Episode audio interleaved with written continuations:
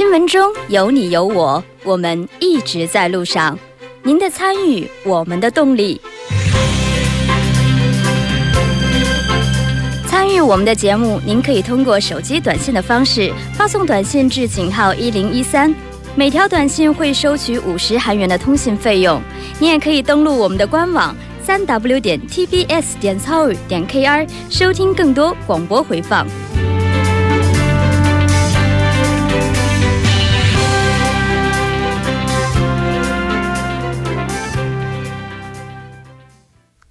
好的，欢迎回来，马上进入今天新闻在路上的第二部分。第二部分为您准备的主要内容有首尔新生活、最新动态一网打尽以及新闻字符。 那么刚刚呢，由于时间关系没有为大家介绍完这收听方式哈，再简单为大家介绍一下。 您可以打开收音机调频一零一点三， 也可以登录到我们的官方网站 三 w 点 t b s 点 c o 点 k r， 您也可以在 YouTube 上搜索 T B S E F M 收听 Live Streaming。 那么稍后是一段广告， 广告过后马上回来。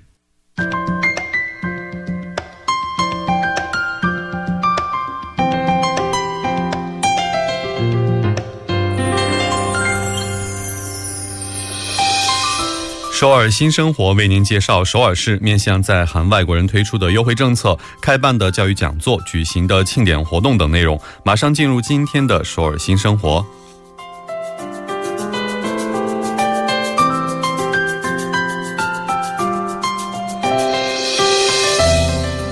今天为大家介绍的第一条消息是第二十期的结婚移民者以新传新活动现在开始公开招募活动参加者。 活动的时间呢是从九月五号到二十八号， 每周二 总共举行四次， 针对的对象呢是居住在江东区的结婚移民者， 总共选拔四十位参加者。 那么活动地点呢是在江东区政府以及其他的一些体验场所。 这一活动呢将在就业、创业相关方面呢提供体验活动， 同时呢还会学习制作韩国传统料理、访问历史博物馆等内容。 申请的时间呢是从八月七号开始到八月三十一号截止。 申请方式呢，您可以到现场访问直接申请， 也可以通过电话申请。 申请咨询电话为 零二 三四二五 五七八四， 零二 三四二五 五七八四。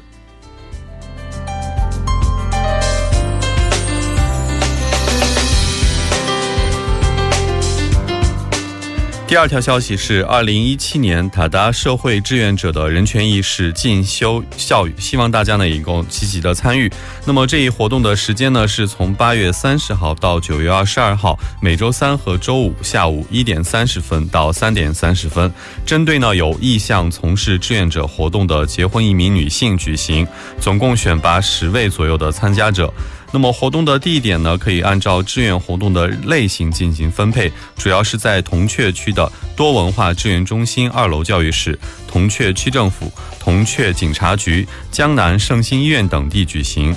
那么活动条件如下： 学生呢如果参加教育之后可以在志愿者中心登录 一三六五， 积累其个人的志愿者及活动分数。 在您积极参与这个志愿者活动的人士呢，将会被评为模范多文化家庭等奖项。 结课之后呢，您也可以和 塔大的志愿者呢以这个身份呢从事长期性的志愿活动。 申请方式呢，您需要将您的申请表提交到铜雀区健康家庭多文化中心志愿处。 咨询电话您可以拨打 零二 五九九 三二六零， 零二 五九九 三二六零。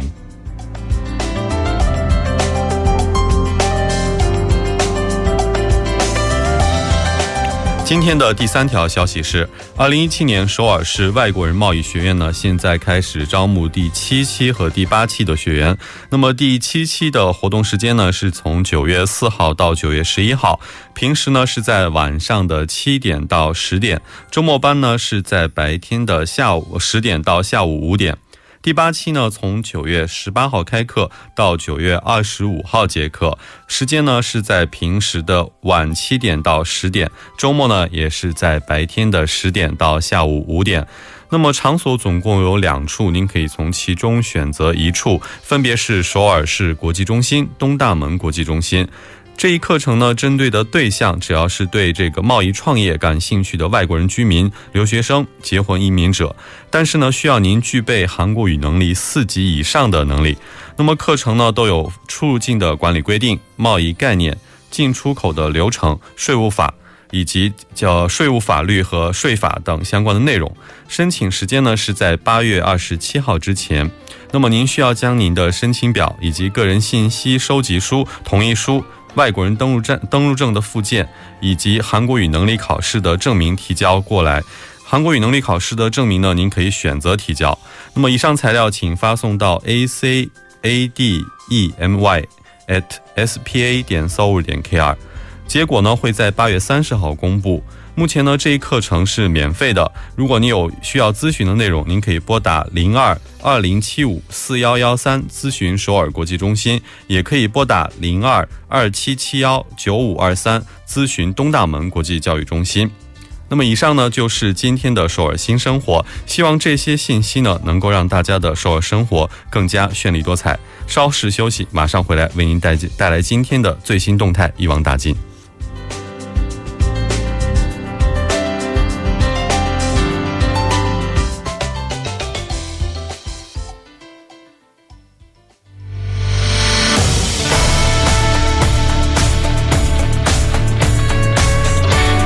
您现在收听的是新闻在路上。好的，欢迎回来。 那么在开始我们今天的最新动态之前呢， 先给大家重复一下刚刚的一个 咨询电话。 刚我们最后一个课程的东大门国际中心的咨询电话 应该是 零二 二二七一 九五二三， 零二 二二七一 九五二三。 那么好的，接下来就进入今天的最新动态， 让我们通过嘉宾的独特视角了解最新的动态。 今天的嘉宾是来自亚洲经济的穆云卓。 云卓你好。 喂你好。 嗯好的，非常高兴跟云卓一起来了解一下今天的最新动态哈。 那么今天为大家带来的这个最新动态是什么呢？ 今天想和大家一起聊一聊有关解压的话题。 我记得之前我在这个节目中说到过，说 宏大有一个解压房， 人们去那里可以尽情的砸各种各样的电器啊、碗碟什么的， 释放自我，缓解压力。 但是呢这个方式虽然不错， 不过肯定有人会觉得， 咦这个行为是不是有点过激呀？ 那最近就流行起来一种非常非常温和而且安静的减压方法， 那就是观看 A S M R 视频。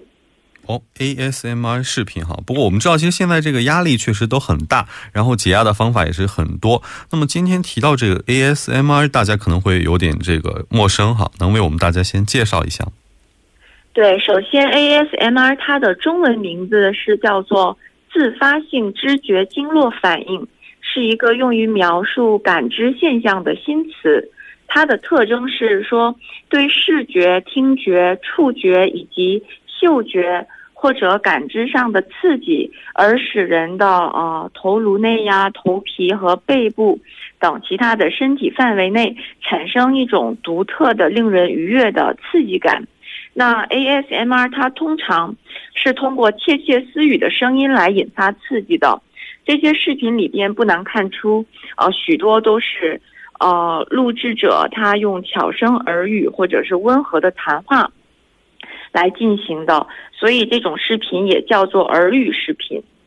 嗯，好的，其实这还听起来是非常新鲜哈， 不过感觉确实效果应该也不错。 那么这一项活动是从什么时候开始有人气呢？ 我觉得这种视频实际早些时候可能已经有了， 只不过是我们没有去给予较多的关注。 一个视频网站上就有两个专门制作并且发布 A S M R 影像的账号， 那其中一个创呃创作者他说， 从二零一四年开始， 这个账号的订阅者人数大幅增加了。 那由此可见，我觉得这个有人气呢， 也就是最近两三年的时间吧， 突然火了起来。 嗯，看来这个流行也是有一段时间了哈。 那么为什么这个治疗的项目有这么高的人气呢？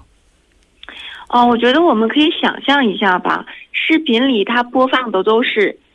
切芦荟呀或者削铅笔， 要么就是放着一大块巧克力在那边一直跺来跺去的那种声音， 那听起来肯定不会特别的刺耳， 而且呢就是这种好像是窃窃私语的声音，它刺激大脑之后会带来一种内心的安定感。一个年轻人他就说，平时因为失眠会比较受这个问题的困扰，那他找了各种各样的东西，发现了这个视频，听着听着自己就不知不觉的睡着了。呃由于他能够带来内心上的安定吧，所以这个年轻人说，即使不是在睡觉的时候，平时也会抽时间去听一听这种声音。 嗯，看来这还是有一定效果哈。那除了这个之外还有什么是会受到人们这个欢迎的吗？除了这个以外吧，还有一种视频，这个视频呢里边只有各种各样的水彩和一把调色刀，那创作者就是没有声音的将各种颜色的水彩混在一起。除了这个以外还有一种 就是类似于我们小时候玩的那个橡皮泥，这个视频里边也是呃一个人在这边捏来捏去的。哦，这个其实看起来都没有什么内容哈，但是可能达到这个解压的效果。那不知道我们的目击者有没有亲自看过这种视频呢？哦，我看到过这个芦荟的和巧克力的，就是切这两样东西的视频。我感觉吧，呃这个确实还挺有中毒性的，看之前可能大家都是同样的想法，诶这个东西就是单纯的反复性的这个动作，那好像应该还挺无聊的。不过呢实际看着看着十几二十分钟的时间就过去了，我觉得非常神奇。 嗯，那除此之外还有一些什么类型的其他的文化产品能出现吗？呃，与其说是文化产品吧，不如说它是一个平台，就是有一个社交网络平台，它专门为这些无刺激的文化内容提供了专门的一个播放的空间和平台，名字就叫做 无刺激文化内容研究所。那人们可以就是将什么开了一个缝的公共汽车的窗户呀，或者水杯这些生活当中完全不被注意到的琐碎的细节照片上传到这个平台。据了解说，这个平台开设不到一个月吧，就有一点七万的订阅者。 那他们工作人员反映说，人们由于平时生活当中有太多的刺激性较高的内容了，那大家就想在这些刺激当中寻求一种平衡，看似好像没有什么特色的视频，但是呢它确实有它自己独特的魅力。 嗯，其实我觉得这个可能跟我们小时候比如说下雨天的时候躺在床上听这个雨滴在这个叶子上的声音，这种的环境可能比较像哈。 那据我们了解，不仅在韩国，这个视频在国外也是非常有人气的吧？ 对，在挪威几年前开始就已经流行起来了。呃，他们那边有 火车车窗外人们看到的这个风景，或者是织毛衣啊，要么就是他们欧洲或者是其他那些国家 壁炉烧柴火的视频，那都不是有特别的编辑过程，但是人气呢确实特别的高。呃，甚至还出现了专门会播放这种视频的电视台，连着几十个几百个小时不停的播放这样好像没有什么意义的视频，但是据说黄金时间段的收视率完全不低于其他的那些正常的节目。 哇，连电视台都出来了哈，看来这个压力大的人还是非常多。那么其实我们知道在韩国大的这个压力应该也非常大对吧？那韩国压力大的这些人群主要是哪些人群呢？我们带我们了解一下。 我通过韩国国立精神健康中心的专家了解到， 二零一零年以来吧， 二十多岁三十多岁年轻人的精神压力水平是比其他任何年龄段都要高的。压力大的时候 人们就容易产生这种多过去的后悔呀，或者是对未来的不安情绪。那像咱们说的这个 单调和反复性的无刺激的视频就有利于将人们的意识停留在现在的这个阶段，从而呢缓和不安的情绪。所以我觉得这个是不是也是这个视频有人气的原因之一呢？嗯，那最后我想问一下咱们目击者哈，你在这个缓解压力的时候会采取什么样的方式呢？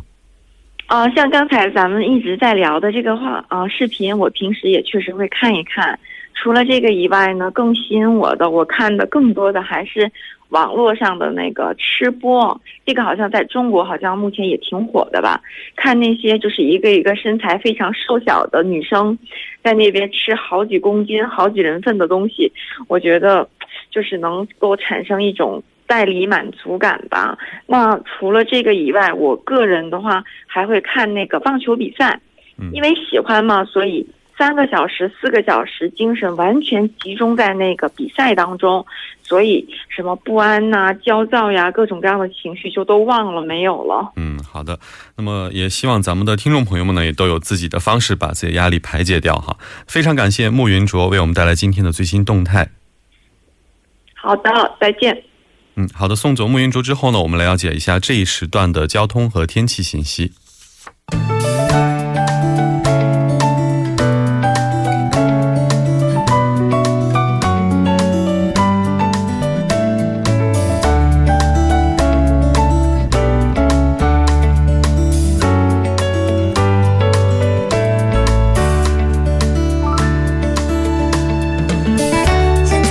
晚间六点四十六分，这里依然是由尹月为大家带来最新的首尔市交通及天气情况。好的，我们继续关注一下一些交通临时管制的通告。那第一条是发生在今晚十点到明天的凌晨六点，在汝矣大方路大方地下车道的双方向是有设施物的清洗作业，受其影响呢，两个车道中的一个车道将进行部分的交通管制。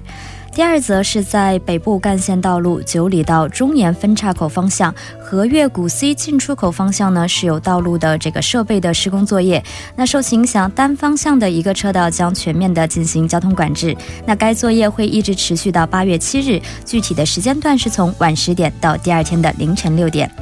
第三则是在内部循环路圣水大桥到成山大桥方向北部高架桥，也就是从真陵交叉路到国民大学交叉路，那是有道路装备的交替更替作业，受其影响，单方向三个车道中的一个车道将进行部分的交通管制，那该作业会一直持续到八月六日，具体的时间段是从上午的七点到下午的三点，还望大家参考时间段计划出行路线。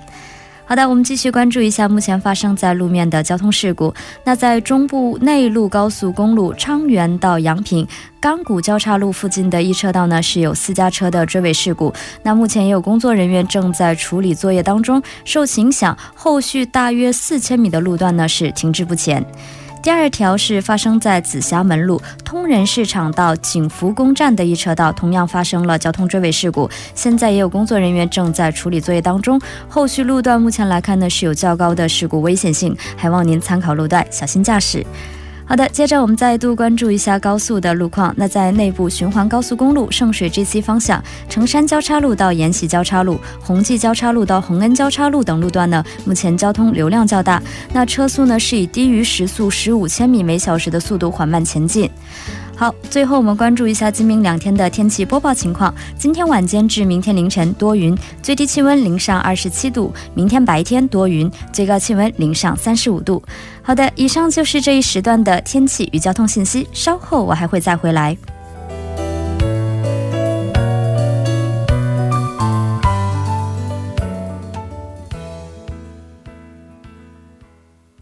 聚焦热门字符，解读新闻背后。那么接下来呢，就进入今天的新闻字符。首先呢，还是让我们连线本台特邀记者全小新。全小新记者，你好。啊，你好。啊，好的，非常高兴呢，跟我们的全记者一起来了解一下今天的这个新闻字符哈。新闻字符，今天您为我们带来的主题是什么呢？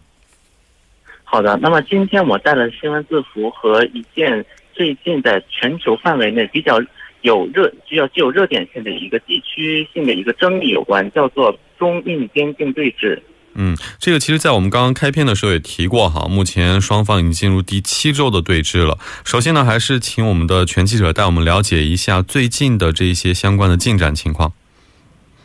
好的，那么事实上，喜马拉雅地区的一个偏僻角落竟然成为了中印两个大国的一个严重对峙之地。呃，这场对峙如今已经进入了第七周。那么，在洞朗这个地区发生的这场对峙，源于中印两国对于对方的意图都抱有根深蒂固的一种疑心。在中国看来，印度进行军事部署是在篡改主权规范和长期以来达成的公开及私下协议，而中国认为印度史无前例的在中方土地上进行军事部署，而这场危机已经进入第七周，在一个僵持不下的一个局面，以及于发刺耳的一个言论表明，紧张局势升级的可能性仍然很大。而印度国家安全顾问近期访问了北京，并没有带来任何的突破，表明的是一种一种决心性的挑衅性的信号。可以说，中印两国之间的一个边境对峙并不是一个新问题，而是一直以来存在的一种情况。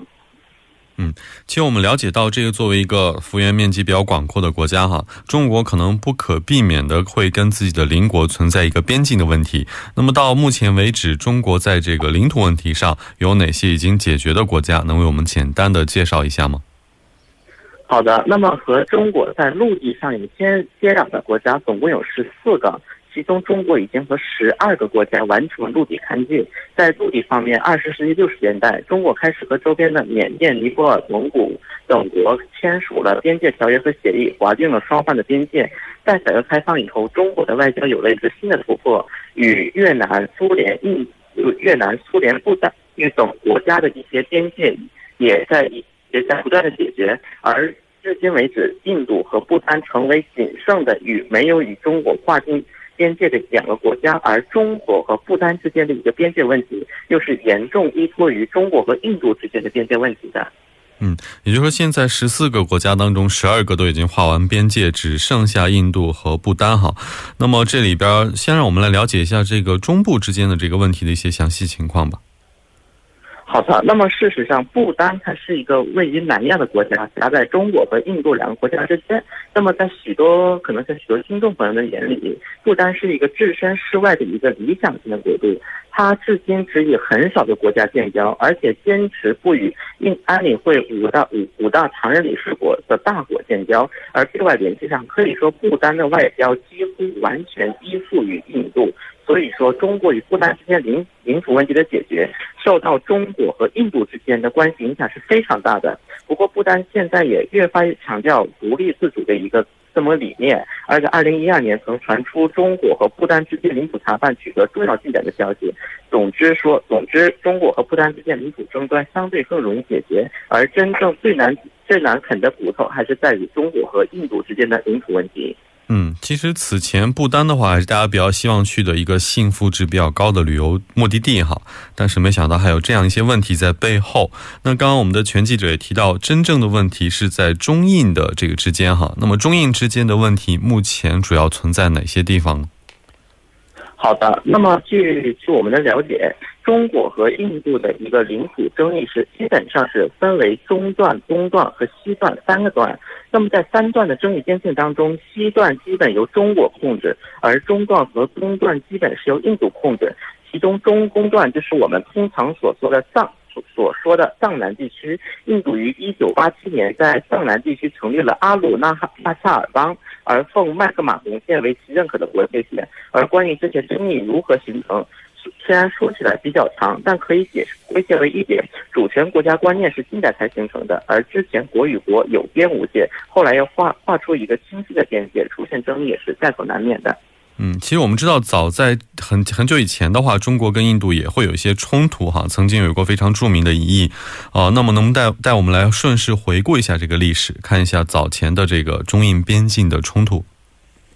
好的，那么事实上，领土争端不仅是一个利益的争端，也是情感的争端，而有时候这个情感它的争端的影响是更大的。那么比如说一九六二年，中国和印度之间因为边界问题曾经发生过战争，而印度官方则把战争至今为止仍然包装为伟大英雄英雄的印度人民对中国侵略者的悲壮抵抗。尽管印度在军事上大败，但在当时拍摄的一些印度电影中都可以看到印度所抱有的这么一个想法。而外媒也有分析说，如今五十年过去了，印度仍在气恼。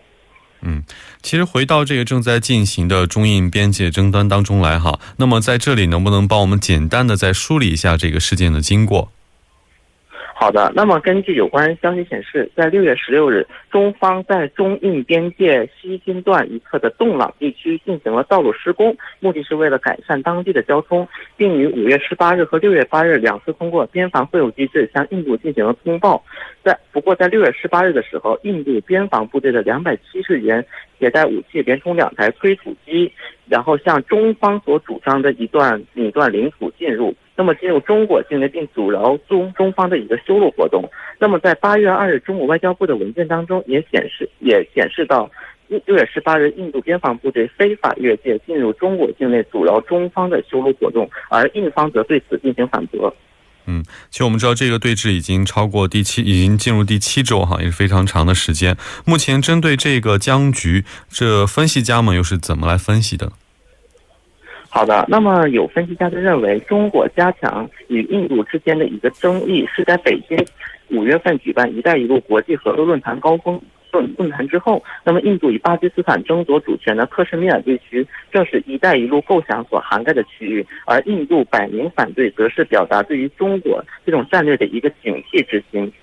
嗯，好的，那么非常感谢我们的全小新记者为我们带来今天的新闻字符，再见。再见。嗯，好的，送走我们的全小新记者，我们新闻在路上的第二部分呢也已经结束了。稍后呢，我们第三部分为您带来的是走进世界以及一周体坛，第四部分呢为您带来今天的百味茶座。稍后呃稍事休息，马上回来。